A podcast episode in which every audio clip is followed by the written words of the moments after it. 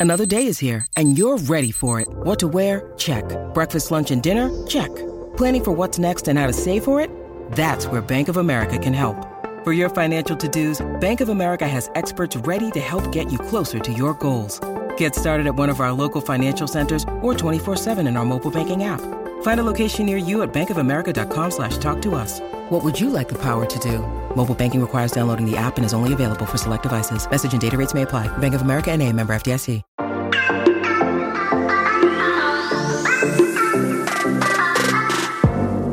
Hola, hola, muy buenas a todos y sean bienvenidos aquí a su podcast Charlas iOS. Y aquí nos encontramos otro día más para traerles un poco de actualidad y mandarles a todos nuestros mejores deseos en medio de estos tiempos difíciles. Mi nombre es John. Y mi nombre es Santiago. ¡Empecemos!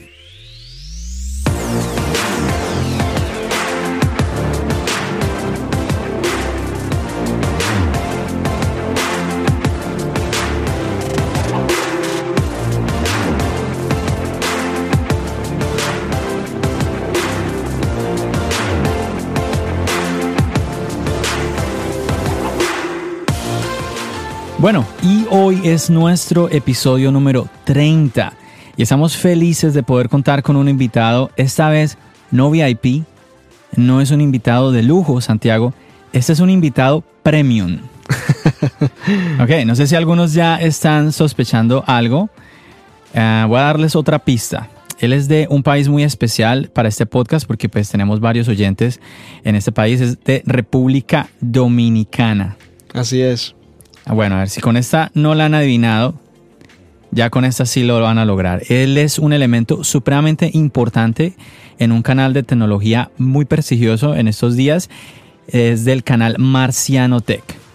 Y bueno, nada, pues sin más preámbulos, tenemos con nosotros a Dani, el editor Marciano Tech, con nosotros. Buenas, buenas noches, buenas noches. ¿Cómo están todos? ¿Todo bien? Primeramente agradecer al público que nos escucha y a los muchachos de Charla iOS por invitarme. Bien, no, Dani, para nosotros es un placer que te hayas animado a venir aquí al podcast y que nos estés acompañando el día de hoy. Así es, Dani. Eh, bueno, queremos que nos cuentes un poco cómo es esa experiencia de ser el editor de Marciano Tech. ¿Cómo has trabajado en conjunto con él para lograr lo que has logrado con este canal? Pero, pero, a ver, pero un momentico ahí, Santiago. Yo quería, yo quería antes, antes de, ir a esa pregunta, que yo sé que si usted nos está escuchando y que seguramente usted conoce quién es Dani de Marciano Tech, seguramente que usted diría, oh, buenísimo escuchar eh, un poquito de cómo ha sido este ingreso de Dani eh, dentro de este canal uh, Marciano Tech. Pero pues antes quería como que nos contara un poquito, Dani, cuéntanos como ese ingreso tuyo en este mundo de Apple. ¿Cómo, cómo empezaste? ¿Cómo empezaste con el tema de, la tecnología? Eh, ¿Cuál fue tu primer iPhone? Cuéntanos un poquito de esa parte antes de irnos un poco a... Es, quería como eso, como preguntarte sobre esa parte más personal antes de irnos a lo de Marciano Tech. Vale, vale. Eh, yo empecé con mi primer iPhone, fue el 2, el, el 2G. Ese Uy. fue mi primer iPhone. Ah, para eso estaba el, el, tiempo del iPhone 4. Estaba por salir ya el 4S. Me acuerdo yo que estaban los rumores de que iba a tener un teclado como que holográfico que salía de la esquina. sí, sí, sí, yo lo vi. Y yo todo vi. eso. Ese iPhone yo lo conseguí por una profesora a ella se lo habían regalado y a ella se dañó el cargador. Entonces ella no sabía usarlo mucho ni nada y ella pensó que estaba dañado. Yo le ofrecí a ella como, en la actualidad serían como 25 dólares. Y ella lo cogió. wow. Para ella, para ella el iPhone estaba dañado y ella ni siquiera sabía lo que costaba porque ella se lo regalaron. y yo llegué a mi casa, busqué un cargador prestado de un iPod de un amigo mío y ahí te, tuve yo iPhone como por dos años. Ese fue wow. mi primer iPhone. ¿Y qué tal se comportó ese iPhone 2G que ya tenía unos cuatro, cuatro añitos? Eh, no fue muy bueno, ¿no? Mm. Fue bueno dentro de lo que cabe. Tuve una buena experiencia, no me quejo de nada. Pero ya después, como que al año, eh, se quedó atrás en actualizaciones y eso fue un problema. Las aplicaciones claro. no podía descargar, eran muy poquitas, no podía tener Facebook, no podía tener Instagram, tenías que usar la versión de web por Safari, pero funcionó bien todo el tiempo que yo lo tuve. Wow, me llama mucho la atención que en este caso tuviste una experiencia un poco similar a la mía. En este caso, yo entré con el iPod Eh, Touch de a tercera alguien, generación. No, no, no. no, pero entré con un iPod Touch de tercera generación cuando ya había un iPod Touch más avanzado, el de cuarta generación y con su cámara, a pesar de que ya había pasado el tiempo, logré llegar a tener este iPod y sí, lo que tú dices, un año de una muy buena experiencia, pero el siguiente ya empiezas a sentir esos limitantes cuando te quedan sin actualizaciones y pierdes lo que tú dices y empiezas a, ir al explorador de internet para usar las aplicaciones y no es lo mismo. No, es lo mismo, no es la misma experiencia. Tú sabes que yo usé mucho am, una aplicación que se no me acuerdo el nombre, pero es como amarilla, como, como si fuera un ojo amarillo. Plus Mm. algo, me parece que Oh, ve. sí, sí, yo me Yo acuerdo usé de esa. mucho esa aplicación para tener las redes sociales porque te dejaba ingresar como que a todos los perfiles juntos. Ajá. Y tú tenías ahí todos los inbox y todo organizado. Esa yo la usé mucho. Sí, yo me acuerdo bastante. En esa época todavía estaba el Messenger, todavía se usaba un poco. Y yo me acuerdo que se usaba mediante esa aplicación también. Sí, tú iniciabas sesión ahí en todas las aplicaciones y eso era como que te manejaba todos los inbox ahí, todos los comments y todo eso ahí mismo. Es curioso que ese tipo de aplicaciones no volvieron a aparecer en el mercado nunca más después de, de esa época. Sí, bueno, es que ya las cosas cambiaron, porque por ejemplo antes, am, mira lo que nos pasó a nosotros con nuestro dispositivo, lo que duramos fue un año luego de poder conseguirlo. Ahora no, ahora tú te consigues un iPhone 6S y tú vas a tener actualizaciones todavía por un año, dos años. Y el 6S es un dispositivo ya que tiene, ¿cuánto? ¿Cinco años? Sí, sí, las cosas han cambiado mucho desde esos tiempos de los cuales ustedes nos están hablando, muchachos. Bastante. Y las aplicaciones también han evolucionado mucho. Pues yo me acuerdo que para usar Twitter ah, se usaba más la- una aplicación de tercero que el mismo Twitter. Sí, eso es muy por la cierto. interfaz. Porque la interfaz del otro era mucho más amigable. Sí. Era mucho más habilitante. Eh, Era muy curioso. Yo me acuerdo mucho de esa época, ya que tú hablas de que nos quedamos sin actualizaciones en esa época en estos dispositivos. Una de las soluciones que encontrábamos era jugar un poco con el jailbreak. Creo que esa fue la época dorada del jailbreak. Sí, esa fue la... Pero para mí no. Yo no descubrí el jailbreak ahí todavía. ¿No? Ahí fue, para mí esa fue como la época en donde empecé a jugar un poco con el jailbreak. ah, en cierta manera podía arriesgar más de lo que puedo arriesgar ahora, porque era un dispositivo, un iPod Touch, en donde no había mucha persona, eh, mucha información personal, no había como mucho que perder, entonces podía jugar y personalizarlo y en el peor de los casos borrarlo todo. Sí, yo creo que muchos eh, caímos en el tema del jailbreak, como tratar de cacharrearle un poco más a, al iPhone, incluso en el iPod Touch, y tratar de llevarlo a otro nivel este dispositivo. Es increíble. Por ejemplo, yo dejé hace muchísimo el tema del jailbreak, como que no sé, no sé si será porque uno va creciendo, va dejando un poquito al lado como que, o tal vez el tiempo no le da a uno, pero el punto es que muchos como nosotros ya no estamos con, tan metidos con el tema del jailbreak, pero el jailbreak está aún vivo. Así es. Y vemos que Sí, en, el está canal, vivo todavía. en el canal de Marciano Tech ellos tienen una, ses- una sección todavía muy fuerte donde apoyan todavía al jailbreak. Eh, ¿Cómo, cómo estás tú con el tema del jailbreak, jailbreak. ahorita? Um, yo tengo jailbreak en mi iPhone XR, pero lo tengo desactivado. Oh, esa es Oh, la déjame ver, déjame. No, incluso si no estoy mal, creo haber visto una, una historia tuya que te- eh, estabas con un problema con, el, con, el- con tu iPhone. Oh, no, no, eso es lo que está pasando desde el del mensaje de la muerte que volvió. Oh, sí, el mensaje con la bandera italiana ahora es, ¿no? Ajá, ajá. No es tanto la bandera, es más lo que rodea la bandera. Ajá. Pero muchachos, ¿ustedes por qué se ponen a hacer tantas locuras con esos teléfonos? Entonces, eh, Juan, que es la persona que mantiene el jailbreak vivo en el canal de Marciano Tech. De él Chile, ¿no? Es él, si no estoy Sí, sí, Sí. Arica, Chile.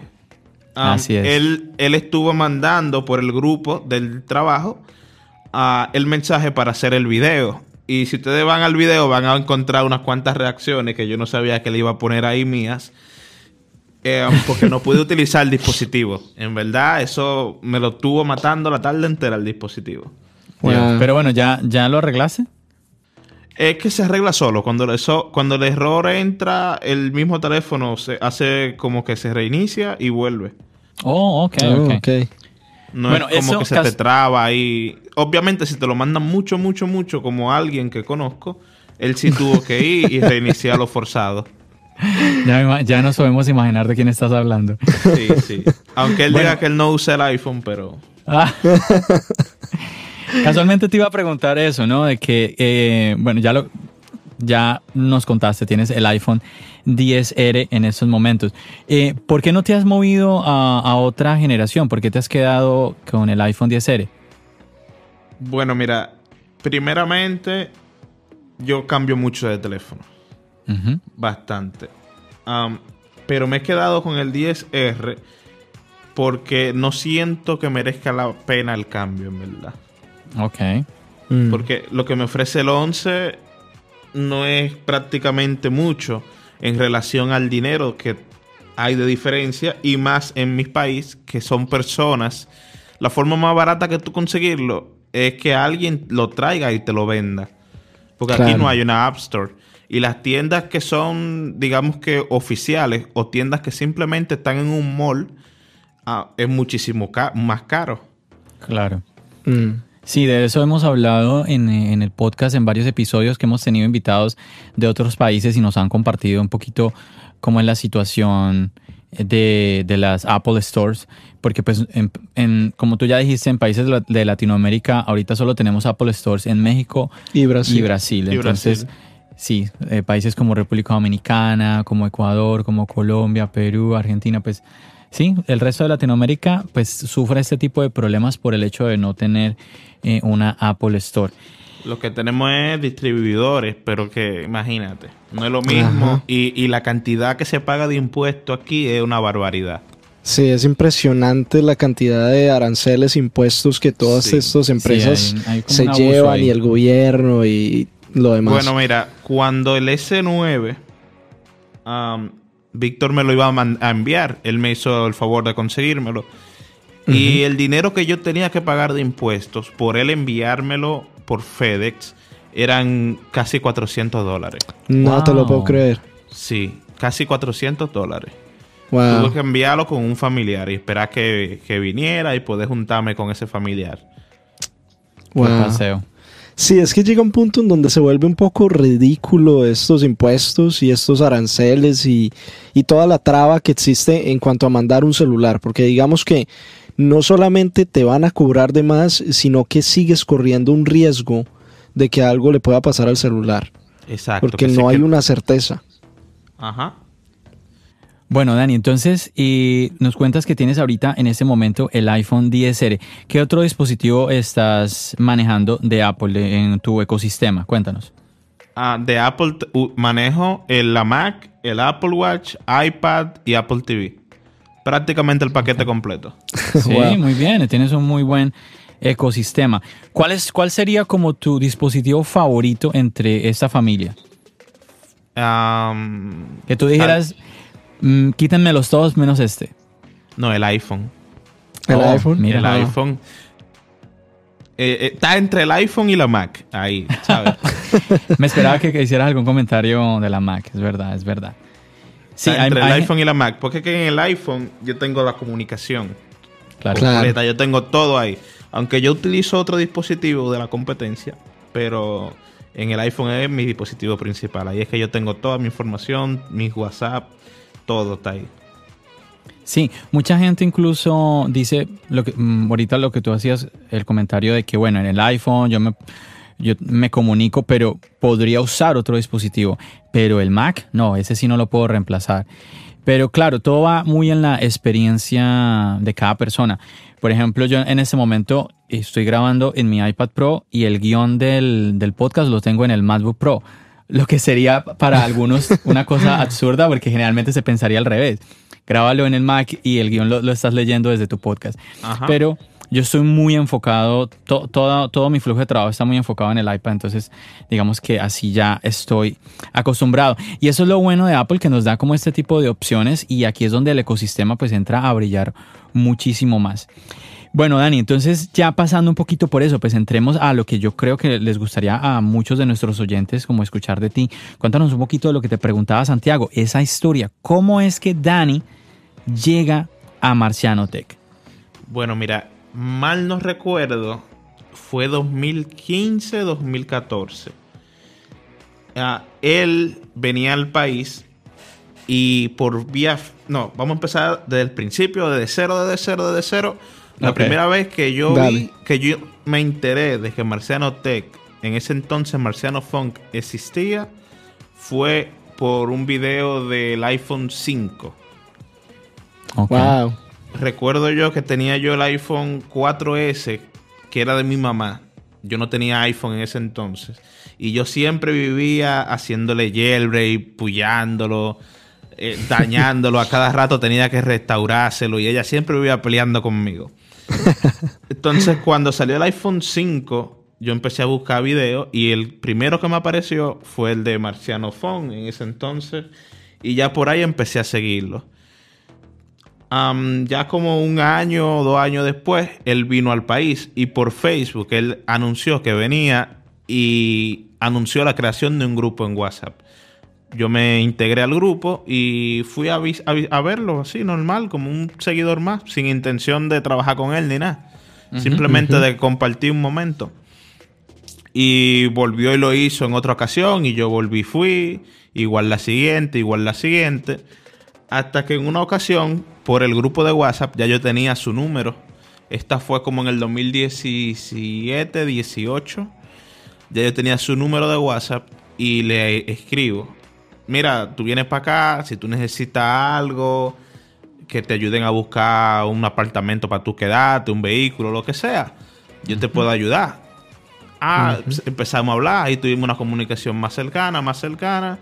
Eh, el tiempo que él duró cuando vino, nos la pasamos juntos, yendo a programas y todo eso. Nos hicimos amigos, yo diría que desde ese punto en adelante. Conocí a Diana, conocí a Alicia también en, ese, en esa época. Y ya de ahí en adelante seguimos hablando, seguimos hablando, hasta que un día yo así como que haciendo nada le dije, viejo, tú no necesitas a alguien que te ayude a editar video porque Gabriel ya no estaba con él en ese entonces. Y él no duró una semana, ya como al, al, tercer día ya él me estaba escribiendo privado, mira, mándame tu correo para mandarte un video. Pero lo que él no sabía es que yo ni siquiera tenía computadora. Wow, wow ¿cómo así? Yo no tenía computadora y mucho menos sabía yo editar.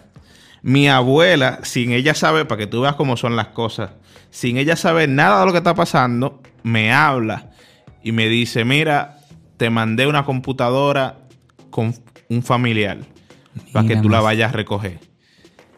Y como anillo al dedo. Sí, como anillo al dedo, te digo. Yo fui, busqué mi computadora, era una, una Lenovo. Muy chévere, todo nítido. Ah, el problema es, el siguiente problema, yo no sé editar. Literalmente yo... Dani, pero espérame un segundo. ¿Cómo entonces tú te animaste a ofrecerte eh, como editor de video a Marciano si tú no sabías editar? Ni, que no sabía editar y ni computadora tenía. Exacto. ¿Tú cómo te ofreciste? entre, los tres, entre los tres días que él duró para responderme, fue que mi abuela me habló y me dijo, mira, te mandé la computadora. ¿Y qué? ¿Hiciste un curso intensivo en tres días o cómo fue? Intensivo en tres días. Yo trabajaba en un sitio de entretenimiento viernes, sábado, domingo. Y el primer video él me lo mandó un viernes. Yo trabajaba, era de noche, yo trabajaba de noche. yo llegaba a mi casa a 12, 1 de la mañana. Y yo amanecía hasta el otro día, como hasta las 10 de la mañana, dormía y ya a las 3 me iba para el trabajo. Yo duré viernes, sábado y domingo y parte del lunes pasé el primer video. Cada cosa que yo quería hacer em, lo buscaba en YouTube. Cómo poner música lo buscaba en YouTube. Cómo bajar YouTube. Ah, cómo poner una transición lo buscaba en YouTube. Y todo lo que yo iba queriendo agregar al video iba y lo, y lo buscaba de YouTube. ¿Cómo fue esa experiencia, Dani? Ese, Me imagino que tú debiste haber sentido una presión muy fuerte en esos tres días de generar un, un producto, un video bueno y más aún para Marciano, que en ese entonces era un- ya era un youtuber reconocido. Mm, yo no sentí presión, yo sentí más como que emoción Oh, que mira, mira. presión. Wow. Sí, sí, entonces no fue tan, tan difícil. Eh, vi muchísimos tutoriales de diferentes programas. Yo lo usé todos los programas de edición.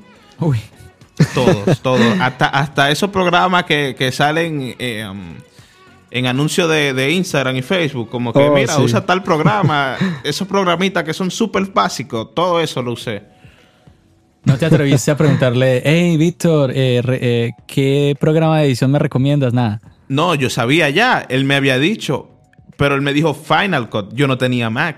Yo nunca había tenido una Mac. Entonces te decidiste por Adobe. Déjame adivinar.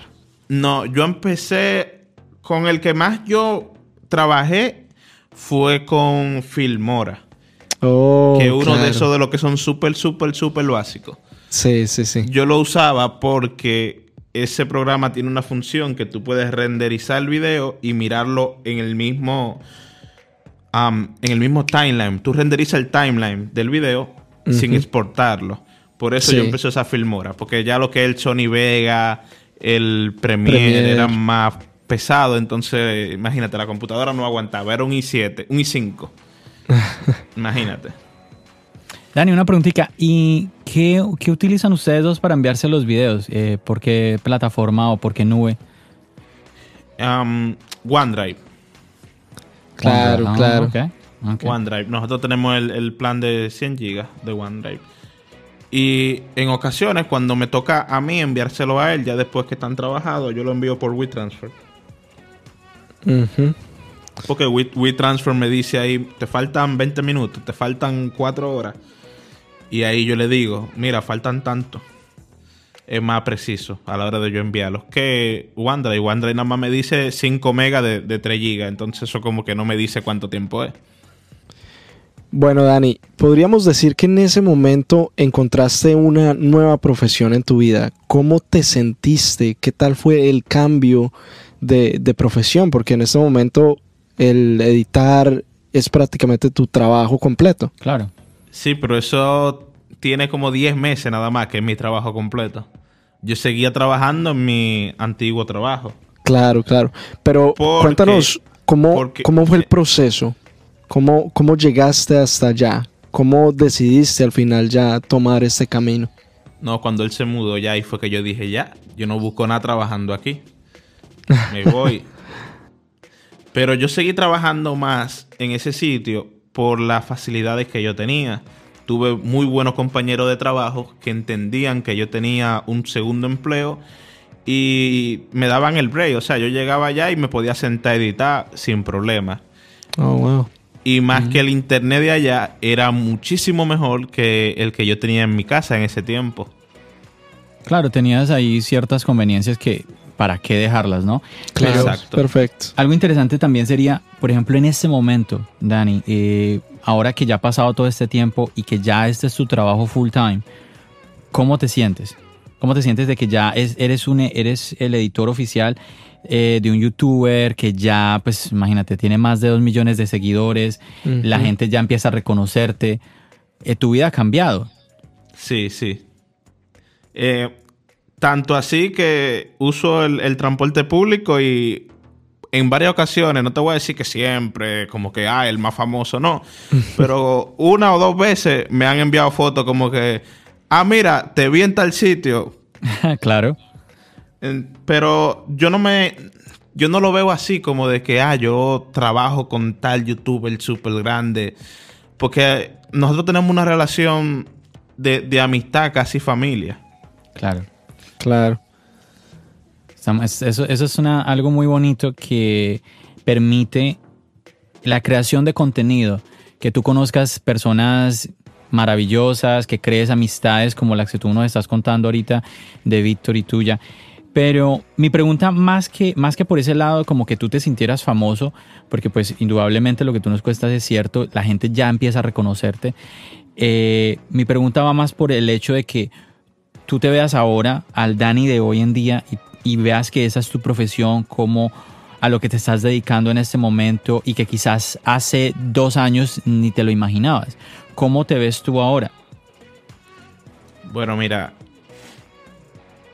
mm, te puedo decir que en un momento de mi vida yo decidí dejar la, la universidad. Yo no sabía qué yo iba a hacer, yo no sabía qué yo iba a trabajar. Yo dije, no, no, no voy a seguir la universidad, necesito hacer algo rápido y que sea ahora. Sin saber ni siquiera que, que iba a ser editar video.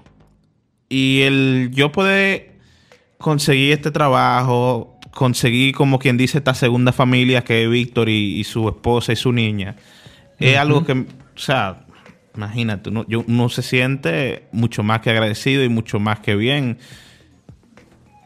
Cierto, y, algo que es clave es que siento que esa relación que tienes con Víctor en este caso eh, te ha permitido llevar tu creatividad a un nivel en donde no sientes, como nos contabas anteriormente, la presión de tener que crear porque, oh, tengo que crear esto porque tengo que sacar este video ya mismo para este tal youtuber estás haciendo un video prácticamente para un amigo, para un hermano y estás disfrutando el proceso. Así es como, como lo no, vemos. No todo es color de rosa tampoco. Obviamente. Nosotros, nosotros, mira, esa parte que tú dijiste de la creatividad, yo no soy para nada creativo.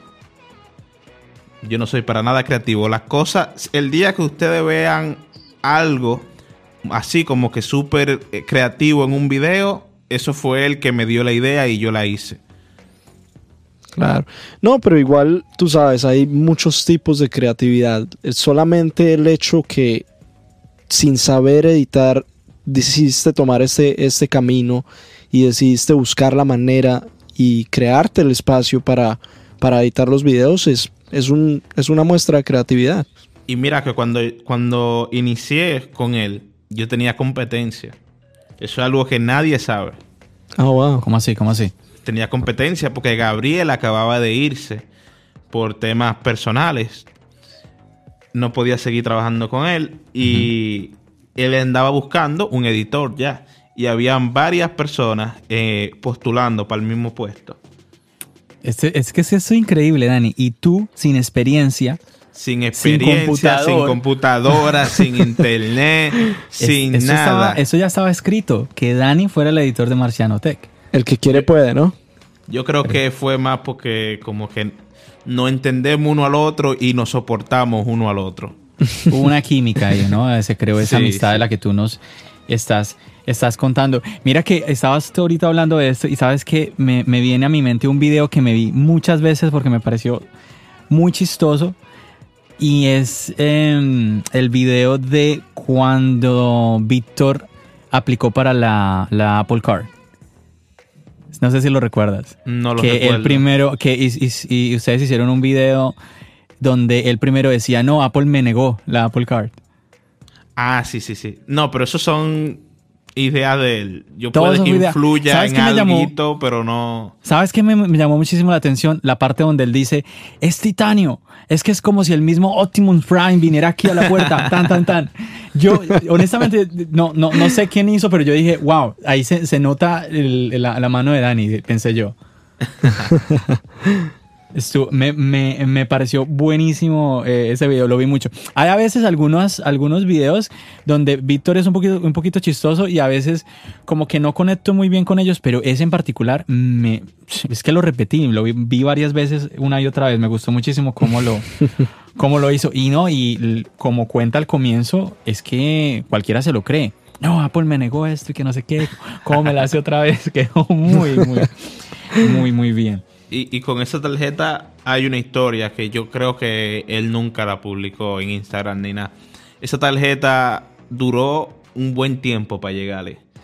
Él, tuvo que solicitarla de nuevo. Y al final oh, le llegaron las dos juntas, la que él solicitó la primera vez y la segunda. Porque se perdió en el envío, llegó tarde y de repente, pan, llegan las dos juntas. Claro, y queda una inservible. Ajá, ajá. Bueno, Dani, pasemos entonces a, otra preguntita que tengo aquí para hacerte. A ver, me gustaría escuchar la opinión del fanboy premium sobre, este, sobre este nuevo iPhone SE. Cuéntanos tú qué piensas de, este nuevo dispositivo. Eh, me agrada el dispositivo bastante porque es prácticamente barato en comparación a sus otros compañeros de 700 dólares, 800, 1000 dólares, 1300 dólares en el caso del 11 Pro Max. sí, sí. Este de 400 ah, le abre la puerta a muchísima gente, muchísimas personas que están considerando comprarse un teléfono, digamos, gama media de la competencia por el mismo valor. Tienes mucha razón con lo que nos estás comentando, pero quisiera preguntarte específicamente sobre lo que muchos están hablando, que es como las partes negativas de este, de, este dispositivo, que es el tamaño de pantalla y el diseño. ¿Tú qué piensas de esos dos factores? Eso es lo que te eso es lo que estoy tratando de explicarles. El diseño y el tamaño es diferente a lo que ya tenemos acostumbrado del iPhone X, porque es a un público diferente ese iPhone no va dirigido a mí, que tengo un XR. No va dirigido a marcianos que tienen un, 11 Pro Max, aunque él lo niegue. Ese, ese iPhone va dirigido al público que no está en lleno en la tecnología de Apple. Claro. Sí, algo que nosotros hablábamos era que personalmente yo creo que es una manera de Apple expandirse en el mercado y abarcar más gente. Y, la otra cosa es que tenemos un dispositivo que es muy poderoso a comparación de los otros dispositivos de la competencia que tenemos en ese mismo rango de precios. Entonces es muy factible que mucha gente va a empezar a pensar, mira, nunca he probado, va ahora es el momento para probar un iPhone. Aquí tengo las pruebas del Givens, déjame ver que no dañe yo esto aquí. Tengo la prueba del video, el iPhone 11 Pro Max y el y el SE2 que acabamos de subir ese video ahora mismo y los números son prácticamente insignificantes. El 11 Pro ah. Max en el Givenchy tiene 1334 y el dame un segundito que se me perdió. Y el SE2 tiene 1329, o sea, es prácticamente, prácticamente inexistente la diferencia. Tú tienes un procesador bestial en un teléfono de 400 dólares. Exacto, y cuando ya ves la competencia con dispositivos que de pronto se van a ver un poco mejor en cuanto a diseño, pero igual en un año o en año y medio van a quedar inservibles. Y no solo eso, que no reciban actualización de la competencia. Exacto. Y que eso es clave no encuentras un procesador ni en ese rango de precio ni en uno mayor en la competencia, un procesador con tanta capacidad. No existe. Otro, otro elemento súper interesante es el tema de la cámara, porque no solamente tenemos retrato en la cámara trasera, en la cámara principal, sino también en la, cama, en la cámara de selfie. Que eso a mí me llamó la atención de una, porque claro, estamos acostumbrados a ver el modo retrato en los dispositivos con Face ID por todos estos sensores que encontramos en ellos, pero este dispositivo no tiene estos, estos sensores, por lo tanto no tenemos ni los memojis, ni los animojis, pero aquí vemos el poder de lo, que ustedes, de ustedes están hablando, muchachos, el poder del de el chip A13 Bionic. Así es. Y, eso no me gustó a mí, que no teníamos los memojis ni el Face ID. Pero es que ahí sí necesitaríamos los sensores del Face ID, Dani, para que pueda leer los, los gestos. Además, además es que Apple tiene que dejar una distancia entre los dispositivos, ¿no? De una u otra manera. Sí, hay que mantener la exclusividad. Exacto. Ahí está, eso es. Es el premium. El, el, Pro es el premium. ¿Quieres pagarlo? ¿Quieres tener todo? Ahí está. Este es el precio. Bueno, en fin, que podemos decir que, mm, como hablábamos en el anterior podcast, Santiago, aquí estamos uniendo el chip más potente, el A13 Bionic del iPhone 11 Pro, con el tamaño más popular y el precio más asequible. Esa es la, fórmula que ha creado Apple en este dispositivo y algunos lo aplauden, otros como que mm, lo odian un poquito, pero el tiempo dirá quién tiene la razón. Yo pienso que eh, sí, hay, yo pienso que definitivamente, definitivamente hay público para un dispositivo como estos. Dani, vemos de que el iPhone SE es una evolución del iPhone 8 y es incluso más económico, 50 dólares más barato que Sí. este iPhone 8. ¿Tú qué piensas, por ejemplo? A mí me han llegado, a mí me han llegado a preguntar, ¿me recomiendas un 8 Plus o el iPhone, el iPhone SE? ¿Tú qué dirías? El SE, sin duda el SE Claro. es más nuevo. Eh, A pesar, a de que el tema Plus de la tiene- batería, tiene, más, más, más ah, tamaño de pantalla. Bueno, pero es que ya si tú buscas más tamaño de pantalla y el 8 Plus, ah, tú deberías de pensar en un X un XR. Exacto. Si Sí, tú buscas más acuerdo tamaño de pantalla que el SE, ya tú deberías de pensarte en un XR, un X normal o incluso hasta un XS. Pero digamos que entre esos dos, un 8 Plus y un SE, tú definitivamente no lo dudas, tú te vas por el SE. Sí, sin pensarlo mucho el SE. Mm, de acuerdo contigo. Porque que el 8 Plus lo único que me va a brindar es un poquito más de pantalla. 5,5 en diferencia del SE que son 4,7. Pero ya luego los retratos lo vamos a tener. Ah, la huella va a ser igual. Y al contrario, en el SE tengo más procesador. Exacto. Tenemos es. una máquina más poderosa. Eso es lo clave ahí. Y el SE yo creo, no estoy 100% seguro, que tiene más memoria RAM que el, S, que el 8. Ah, va, hay que esperar, ¿no? Hay que eso es esperar algo para- que tenemos que esperar 8 para gigas. confirmarlo. Tiene Ujú, 8 pero- GB. Tiene 8. No, pero yo Sí. pienso que aquí el punto, volvemos a lo mismo, a pesar de, de RAM y todas estas cosas, es que tiene el A13. Es que ese es el punto del, del iPhone SE. El mismo procesador, el mismo cerebro del iPhone 11 Pro Max. Sí, es que Exacto. hay que ser muy claros de que Apple ha encontrado la fórmula secreta en cuanto a estos procesadores. Tanto que, que ya está planeando y se espera que el próximo año va a tener su nuevo procesador para el computador. Entonces ya ahí vemos un cambio en donde Apple le ha metido la fecha a estos, a estos procesadores y los ha hecho tan supremamente poderosos que acá vemos los resultados. Y es que ese, ese chip es muy importante. Quizás usted dirá, pero ah, qué tanta cosa con tal A13 no sé qué. No, es que es súper importante porque es el cerebro, es la máquina que está moviendo su dispositivo. Y el iPhone SE, tenemos el otro lado, el iPhone 11 Pro, es que la diferencia son 750 dólares. 750 dólares. ¿Qué puede usted com- Exactamente. Lo que usted puede, usted puede comprar otro teléfono con, es- con ese dinero. Usted puede comprar un iPad Pro con ese, con ese dinero. Entonces, es, es algo que no podemos ahí como subestimar. El, este, este procesador es la clave o una de las, de las armas poderosas del iPhone SE. Bueno, Dani, a propósito de ese tema, ¿qué piensas de los precios? ¿Qué, precio, qué piensas de 64 por 400 dólares, eh, 128 450, 256 550? ¿Crees que ese era el precio que debía ser o de pronto un poco menos, un poco más? ¿Qué crees tú? Mm, Yo pienso que el precio está bien así. Empezando con 400, que es el de, la, el de base. Eso está más que bien, porque la idea del SE, como les comenté ahorita, es captar un público nuevo, un público diferente. Yo Así pienso que es. está mucho más que bien ese precio. Y le están integrando el procesador del iPhone 11 Pro Max. Un procesador que, o sea, alguien que compre el iPhone SE2 puede olvidarse de renovar dispositivo al menos por 5, 6, 7 años. Porque va a tener actualizaciones constantes y no va a existir algo, al menos en los próximos 3 años, que ese dispositivo no pueda hacer. Inclusive como nos, juegos, pasaba, Dani, ¿cierto? como nos pasaba a nosotros, que tuvimos que descargar aplicaciones de tercero porque no podíamos ni descargar Twitter en nuestro iPhone viejito. Con ese iPhone no va a pasar por el procesador Claro. que tiene. Dani, ¿y qué de los juegos? ¿Piensas que el, el iPhone SE los va a poder correr sin ningún problema?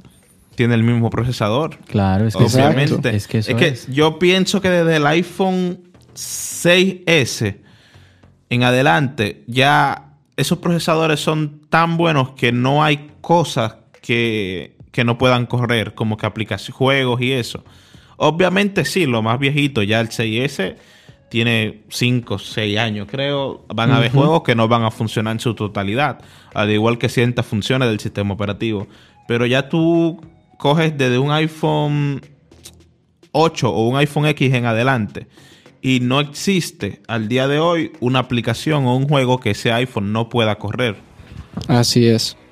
Sí, a mí muchachos, lo que no me suena mucho es el tercer modelo, el de 256 gigabytes, porque está en un precio... Sí, está en un precio de 550, o sea, 50 dólares lejos del iPhone 10R. Entonces, mm, no sé, yo, yo pienso que el de 64, como decía Dani, me parece que está muy bien. Si usted se quiere ir un poquito más de capacidad por 50 dólares más, pues tenemos el de 128.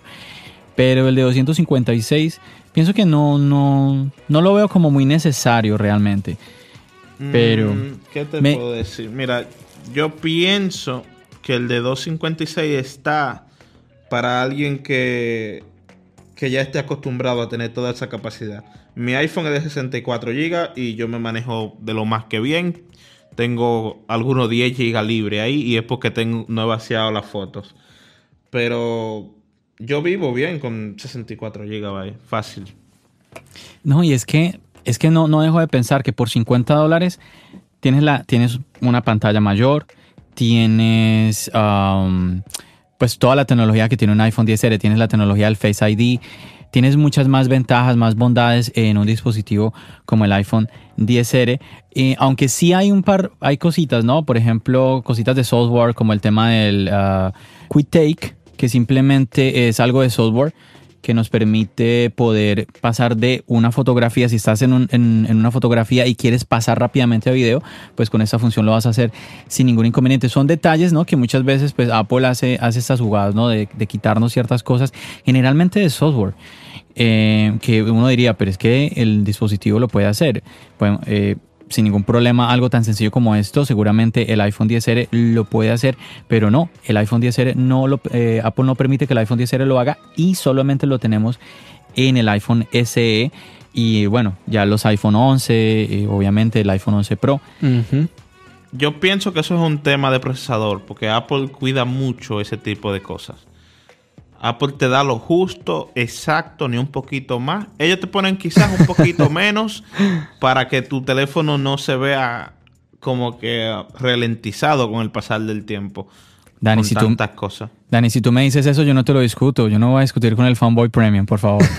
yo te creo, yo te creo, Dani. No, yo, yo estoy en parte de acuerdo contigo ahí, Dani, y Apple en este momento se está creando una reputación con, sus procesadores, así que obviamente va a cuidar cada una de las pequeñas cosas que nos está dando en tema de que él está tratando de quedar bien. Y eso es lo que está haciendo. Dani, otra preguntita en cuanto a este nuevo dispositivo. Mucha gente está hablando de un modelo Plus para el futuro. Algunos lo estaban esperando, que el iPhone SE viniera también con un modelo Plus. Y bueno, no fue así pero hay, rumores ¿no? Sonando de que en, algún momento, en algún evento, próximamente vamos a tener el lanzamiento de este dispositivo, iPhone SE Plus. ¿Tú qué piensas de esto? Mm, yo no lo veo posible. Porque Yo tampoco. si el SE nunca tuvo una versión Plus. Ni en la primera generación, ni ahora, al menos de momento. Pero es que si tú te fijas, la versión Plus es cuánto? 50, 100 dólares más caro. Mm. Entonces, si tú te vas a comprar al precio, guiándonos por el precio que tiene ahora mismo, el SE2 de 256 son 549. ¿Verdad? Si tú, compraras el Plus, serían 600, 650. Entonces te está saliendo más caro que el, XR. Yo no creo que Apple haga eso aparte de que se vería como la competencia, como que teniendo muchísimos teléfonos. Apple nunca ha sido así. Apple siempre te da, ese es el teléfono, míralo ahí, si tú quieres lo compras, si no también. Además se pierde un poco el sentido, como tú dices, ya entonces estaríamos pensando qué pasa con el iPhone XR, porque yo creo que si una persona en este momento quiere un dispositivo grande y no quiere gastar mucho, tiene que irse por un 10R y aparte de eso, si nos ponemos a mirar los dispositivos Plus, los 7 Plus, los 8 Plus, sus diferencias de sus versiones más pequeñitas, lo que son es la cámara y un poquito más de batería y un poquito más de pantalla. Pero en el caso del SE2, nada más sería un poquito más de pantalla y un poquito más de batería. Porque ya la cámara. Exacto, no tiene sentido porque ya hace el efecto retrato con, la, con ambas cámaras. ya tiene carga inalámbrica, me parece, ¿no? Mm, sí, sí, carga inalámbrica confirmada también. Entonces, no, no sería lógico tener una versión Plus de ese dispositivo. Sí, eso es algo. Hay una noticia hablando del tema del iPhone SE que me llamó mucho la atención esta semana y es que ahora se está especulando cómo va a ser el efecto del iPhone SE en el mercado.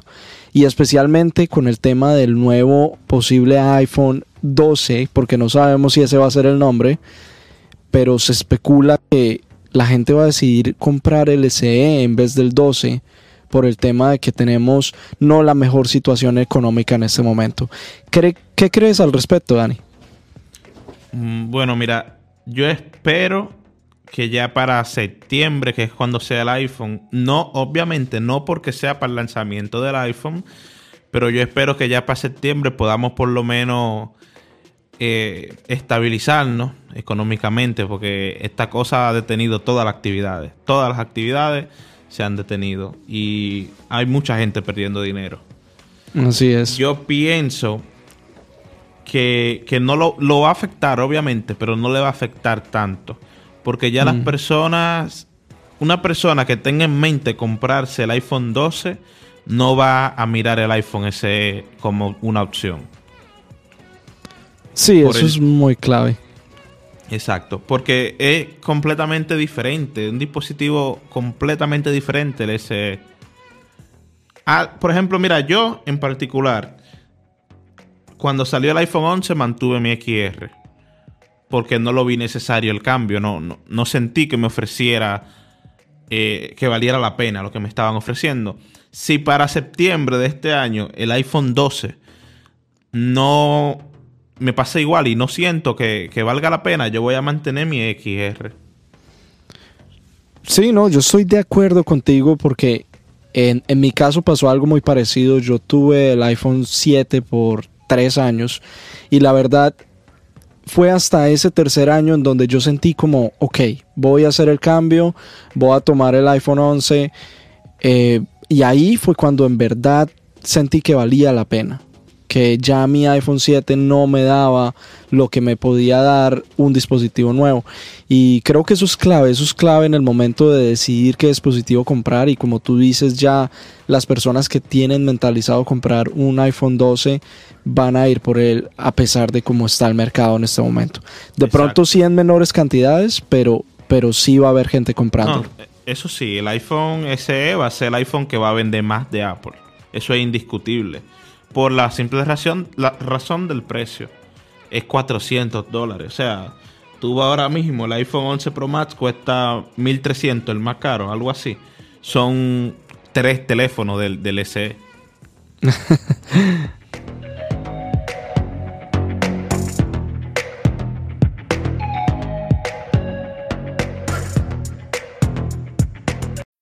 When you need mealtime inspiration, it's worth shopping Kroger, where you'll find over 30,000 mouthwatering choices that excite your inner foodie. And no matter what tasty choice you make, you'll enjoy our everyday low prices, plus extra ways to save, like digital coupons worth over $600 each week. You can also save up to $1 off per gallon at the pump with fuel points. More savings and more inspiring flavors make shopping Kroger worth it every time. Kroger, fresh for everyone. Fuel restrictions apply.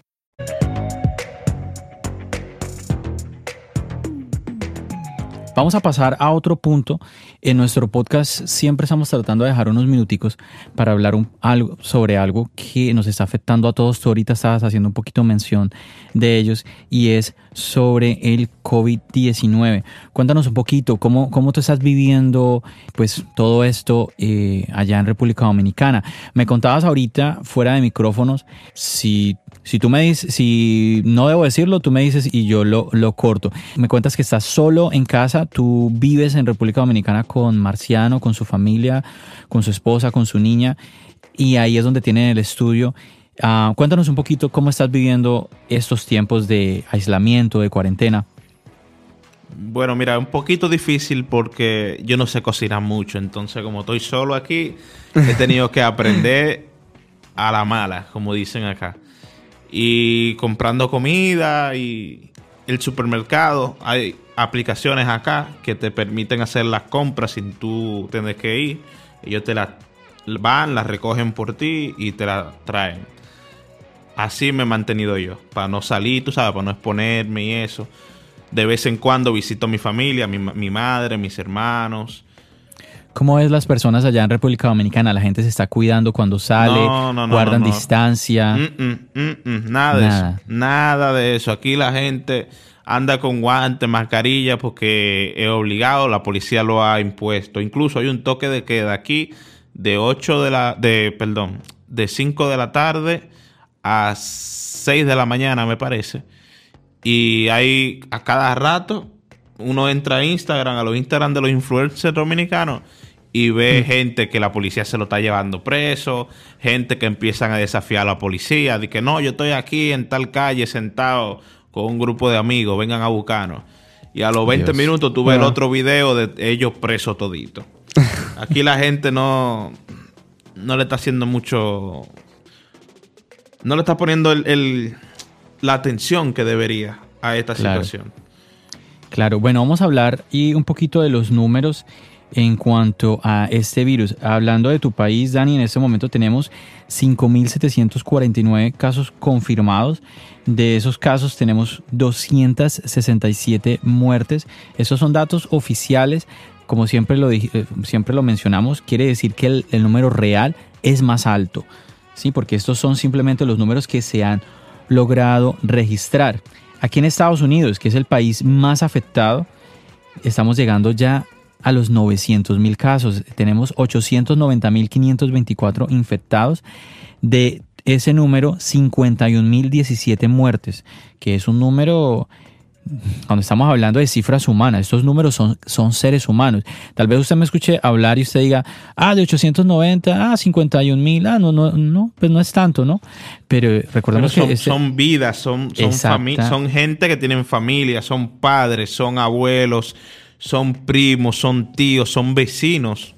Excelente, Dani, Exacto. excelente. Ese es un grupo. Eh, esto que tú acabas de decir es súper clave porque es que mucha gente no está tomando, así como tú comentaste que estás viendo a, a las personas en República Dominicana, no solamente en República Dominicana, en muchos países la gente está subestimando este virus que ha golpeado a una potencia como este país, como Estados Unidos, ha doblegado a- en Europa a países como España, como Italia, que le, eh, le siguen en la lista a los Estados Unidos, a Francia, a Alemania. Entonces, cuando vemos que algo está golpeando a países como estos, ¿qué podemos esperar los latinoamericanos en nuestros países? ¿Qué podemos, qué podemos esperar? ¿Cómo está eh, preparado eh, los países de Latinoamérica para enfrentar algo como esto? Entonces necesitamos que cada uno de nosotros, usted que nos está escuchando en este momento, pues tome conciencia y diga, bueno, si en mi gobierno no lo está tomando en serio, si mi vecino, si mi familiar, pues usted lo tome en serio, que trate de tomar estas eh, normas de precaución que nos, nos está enseñando desde hace rato Claro. el tema de usar la mascarilla, de usar guantes, de mantener distancia, de salir solo si es necesario, porque E- ese punto de salir, de, de que la gente esté en la calle, yo no lo entiendo porque está todo cerrado. No están trabajando. O sea, yo no entiendo de verdad a qué salen a la calle. ese es el punto a donde llega. Porque no, la- no hay la- nada que hacer. No hay nada que hacer en la calle. Pero así, así muchas veces es, es el ser humano y eso es lo triste. Eso es lo que está también sacando a la luz el tema, el tema del virus, porque es que hay mucha gente que te puede decir, ay, tan exagerado, tan exagerado. Es que, oye, es que estamos hablando de una enfermedad que está matando a un montón de personas en todo el mundo. Por ejemplo, siguiendo con estos números, aquí en Nueva York, de esos 51 mil muertes, solo en Nueva York son, le pertenecen a Nueva York 16.646.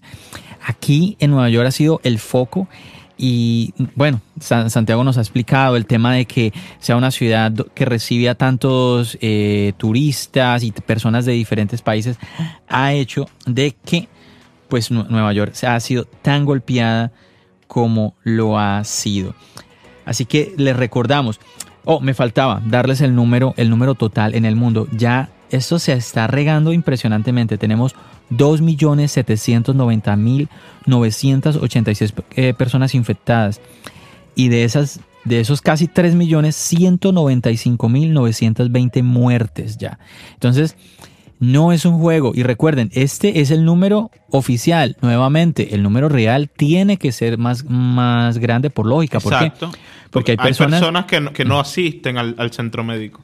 Exacto, o, de pronto se infectaron y ni se dieron cuenta, porque hay personas que definitivamente la pasan, digamos, medianamente bien, como Son hay personas que... asintomáticas, no sienten los Así síntomas. es. Exacto, y personas que realmente sí el virus lo- los vuelve una nada, al punto que se ahogan, no pueden respirar, necesitan un respirador artificial para poder continuar viviendo, y si no, pues hasta ahí, hasta ahí Exacto. llegamos.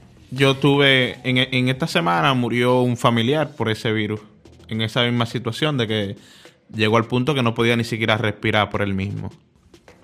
Wow.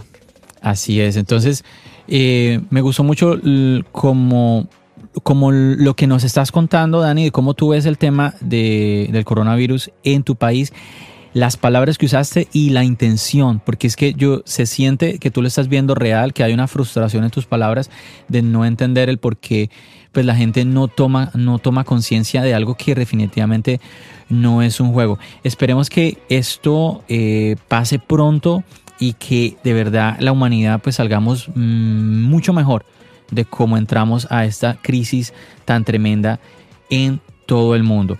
Bueno muchachos, se nos está yendo el tiempo del podcast como siempre. Aquí siempre estamos pensando, no, vamos a hacer un episodio de 40 minutos, de 50 minutos, puff, una hora, una hora y diez.